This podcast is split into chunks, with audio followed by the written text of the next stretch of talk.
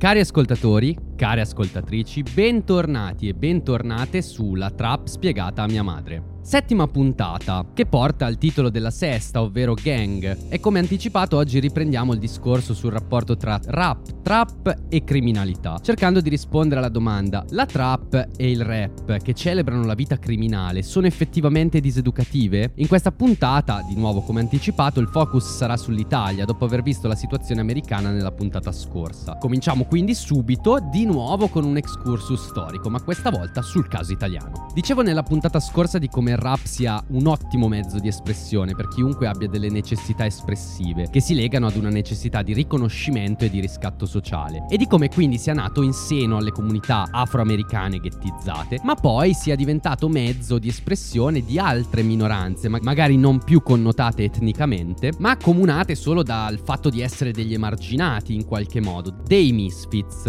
Ed è proprio il caso dell'Italia, in cui il rap è arrivato alla fine degli anni 80, ma proprio fine fine, in un contesto di misfits, nelle periferie, nei centri sociali, e piuttosto che alla malavita si è legato ai temi sociali e alla politica, se vogliamo. Basti pensare che il primo video rap girato in Italia, a Bologna, nel 91, si chiama Stop al panico, ed è una canzone che parla della banda della Uno Bianca. Quindi è una canzone che parla di cronaca, è una canzone di denuncia sociale, e visti i risvolti di quella storia, a posteriori potremmo dire cronaca e denuncia politica. Di sicuro una canzone che parla di criminalità sì, ma contro la criminalità e non a favore. E se nel mondo l'emblema del rap a quel tempo era già il gangsta rap, in Italia ben presto il paradigma diventa il conscious rap, il rap con un contenuto impegnato. E per esempio negli anni 90 artisti come gli Articolo 31 o i Sottotono, che firmano contratti con etichette major e diventano famosi con un rap più romantico, più leggero, vengono bersagliati senza sosta per tutto il decennio dai colleghi e dai fan più puristi, perché spuriano il rap, lo svendono alle major. Se fai il rap devi parlare di certe cose, devi denunciare il sistema, metterti dalla parte degli ultimi. Non si rendevano conto che gli ultimi in Italia erano sia Neff e la sua crew, bolognesi, chi d'origine, chi d'adozione, che avevano il privilegio di appartenere a una comunità quantomeno di misfits, quella dei centri sociali bolognesi, e dunque invitati a parlare di certi temi, ma ultimi erano anche per dire Axe e Jed degli articolo, cresciuti nella povertà dell'Interland milanese come misfits solitari ed entrambe le fazioni a mio avviso avevano la stessa urgenza comunicativa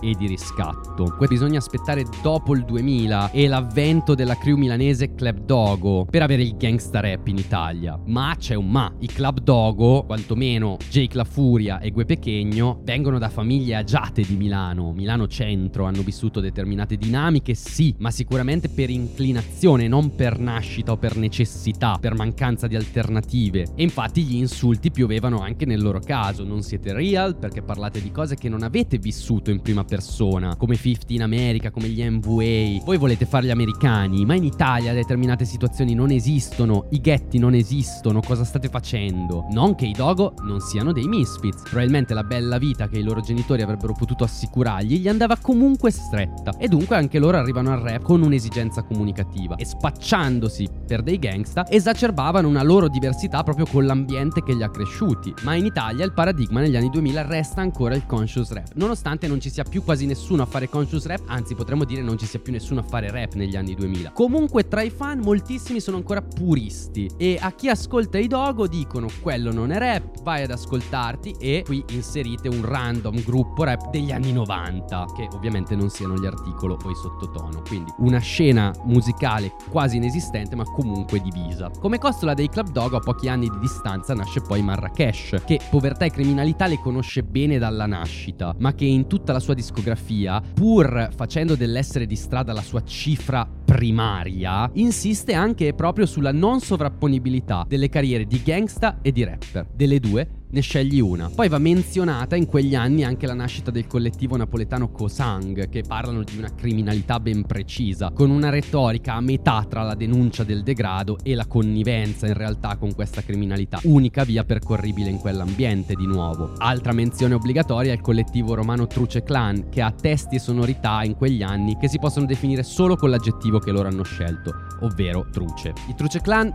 parlano di droga, spaccio e violenza, sembra proprio con gusto e anche con secondo me è un'inevitabile esagerazione, che era anche dei Dogo e che è di tutto il rap come abbiamo visto sul finire della puntata scorsa con le parole di Fibra. E qui tocchiamo un altro tema. Il rap e la trap, e questo è davvero comune a tutto il genere, senza nessuna eccezione, ha il gusto, o potremmo dire il compito, di epatele bourgeois come i dadaisti. Il rap e la trap sono fatti quasi sempre da persone che non si ritrovano, non si rivedono nella società in cui vivono. E anche quando non hanno velleità di cambiare le cose, nemmeno di denunciare le cose che non vanno, sicuramente un po' di fastidio a questa società la vogliono dare. Ecco perché i club dogo scelgono il gangsta rap, pure se avessero potuto diventare docenti universitari per dirne una. Ecco perché il Truce Clan, che pure al suo interno ha rapper che la criminalità e il carcere lo conoscono benissimo e al giorno d'oggi per esempio fanno incontri nelle scuole per prevenire la criminalità, ai tempi esacerbano ancora di più questi messaggi arrivando veramente al limite con l'irricevibile proprio per questo motivo qui. Con l'avvento della trap in Italia qualcosa cambia e comunque cambia gradualmente. Anche qui la genesi è del tutto diversa e non è così legata al fenomeno delle trap house come in America. Basti pensare che in molti in Italia ritengono che il fondatore della trap sia bello figo, comunque un immigrato, comunque un misfit, in nessun modo un gangsta. In realtà tra i fondatori della trap in Italia ci sarebbero anche Achille Lauro o Sfera e Basta, che forse qualcosa di simile alle trap house nella loro vita l'hanno visto e vissuto. Ma c'è anche Gali che invece non c'entra nulla con queste dinamiche. Comunque torniamo a questo graduale aumento della dimensione gangsta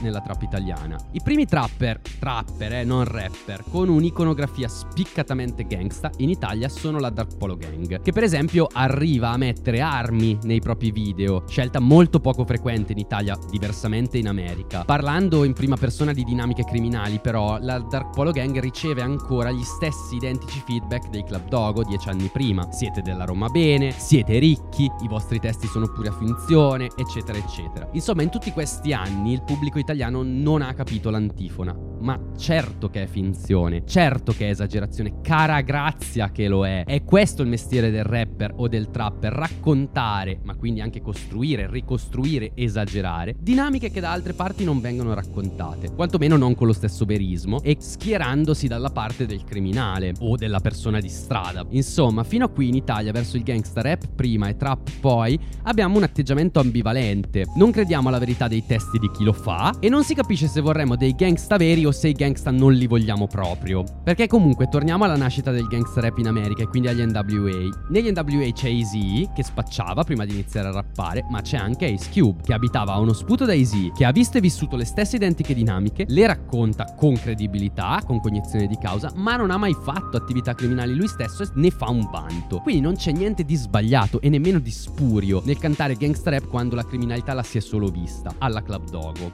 Ma da poco prima del 2020 in Italia con la trap abbiamo una vera novità. Criminali veri, giovanissimi, quelli che hanno fatto parlare TG e politici di Baby Gang. Un'ondata di trapper, tra cui Rondo da Sosa, Nei Maezza, Simba Larue, Baby Touché, Massimo Pericolo, Nico Pandetta, Geolier e molti altri. Uno di questi porta proprio il nome di Baby Gang, che parlano di criminalità, della loro attività criminale e per togliere ogni dubbio collezionano denunce da spiurbani a seguito di risse durante i concerti, aggressioni anche con armi tra varie gang legate ai trapper, fanno dentro fuori dal carcere per reati che abbiamo già nominato in questa e nella scorsa puntata, su tutti spaccio e aggressioni. Quando ho scoperto questi autori, quando hanno iniziato a comparire con questi testi così gangsta, ho trovato dei trapper molto giovani con doti tecniche elevatissime, quindi gente che comunque la trap vuole farla e sa come farla, ma di fronte a questi minorenni che rappavano certe cose mi dicevo non è possibile. Pensavo e speravo forse che come per i Dogola di PG ci fosse una dimensione di finzione, invece spesso era tutto vero. C'è gente, e tra questa gente non poteva mancare Salvini, che vuole che la dinamica che porta questi ragazzini a delinquere sia l'emulazione di altri trapper, o che comunque la trap sia la causa prima della nascita delle baby gang. Sicuramente il timing con cui i due fenomeni sono apparsi in Italia, trap e baby gang, non aiuta, ma pensarla così secondo me si mette inevitabilmente il carro davanti ai buoi, l'effetto davanti alla causa. Esemplare in questo caso è proprio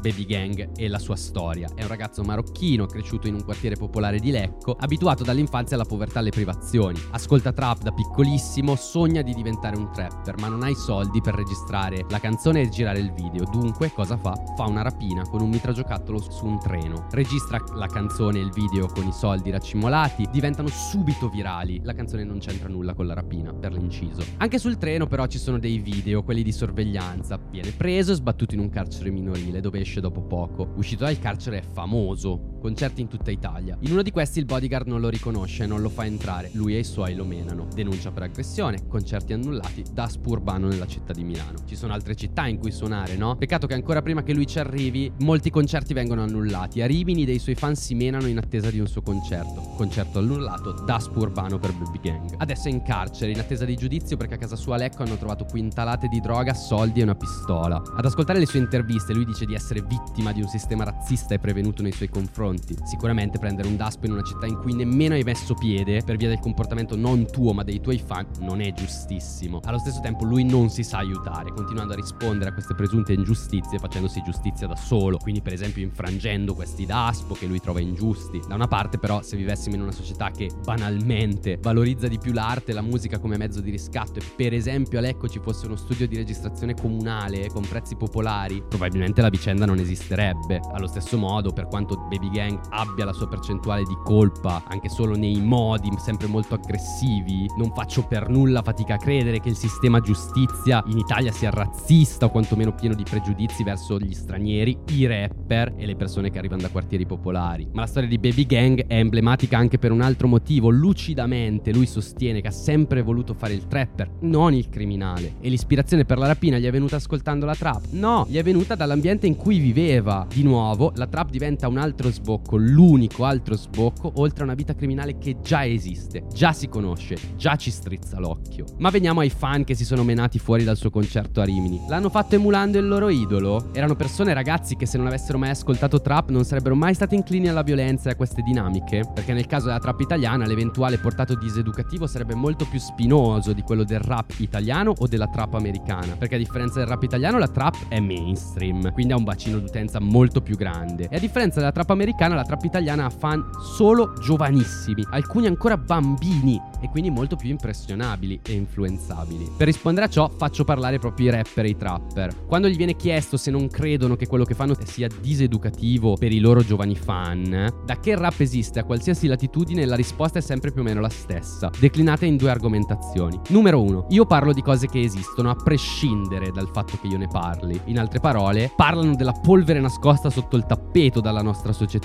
e neanche questo nascondere la polvere sotto il tappeto da parte della società è molto corretto. Oppure dicono numero due, educare non è il mio compito, è compito dei genitori e se un bambino ascolta la mia musica è il genitore che sbaglia a lasciargliela ascoltare, non io a scriverla. E per quanto sia uno scaricabarile bello e buono, dategli torto. E partiamo da questa immagine, dal genitore che lascia il figlio davanti a YouTube ad ascoltare musica trap e a vedere video diseducativi per parlare del vero motivo dell'insorgere della criminalità giovanile in Italia negli ultimi anni. Non è la trap, è la solitudine, il disorientamento in cui sono lasciati molti giovani al giorno d'oggi. Come nasce una baby gang? Con gruppi di amici che si ritrovano senza avere nulla da fare e ancora di più senza avere soldi da spendere, che al giorno d'oggi sono necessari per fare qualsiasi cosa. Le statistiche oggi in Italia ci parlano di questo, abbandono scolastico ai massimi storici, pochissimi adolescenti che fanno sport, che hanno relazioni amorose e questi processi sono partiti molto prima del 2015 quando la trap ha fatto la sua comparsa. La maggior parte dei ragazzi minorenni ha tanto tempo libero e nessuna idea di come spenderlo e la trap mostra un mondo nuovo, scintillante, ricco, che si può fungere da invito per compiere piccoli furti o altri crimini, emulando anche i trapper che raccontano di averlo fatto in passato, ma solo perché la trap si innesta su un vuoto di fondo, che non dà le armi teoriche ai giovani per capire la trap, perché i trapper appunto parlano sì di criminalità, ma parlano anche della distanza che la trap ha messo tra loro e la criminalità, ringraziando proprio la trap per avergli permesso di potersene allontanare. Io stesso, se mi permettete una nota autobiografica, ho iniziato ad ascoltare rap con i Club Dogo, che ero ancora alle elementari, piccolissimo, ma ho avuto la fortuna di avere una famiglia che già mi aveva incanalato sul binario giusto. Grazie mamma. E per quanto ripetessi a memoria barre che parlavano di spaccio, violenza, criminalità, quel cantare a memoria è stato per me e per molti altri ragazzi della mia zona, che non è un ghetto ovviamente, anzi un bel paesino della Bergamasca fatto di per lo più villette a schiera, ma un paesino dove a volte è più facile trovare un pusher che un bar aperto e un modo per esorcizzare le tentazioni che arrivavano proprio dalla porzione di nulla in cui ero immerso era questo. Mi godo i club dogo che rappano di cocaina, imparo a memoria i testi, mi sento wicked, mi sento gangsta, ma non pippo cocaina. Bene, il discorso era estremamente complesso e sfaccettato. Fatemi sapere cosa ne pensate, ci rivediamo tra due martedì per l'ultima puntata di La Trap spiegata a mia madre. Gang!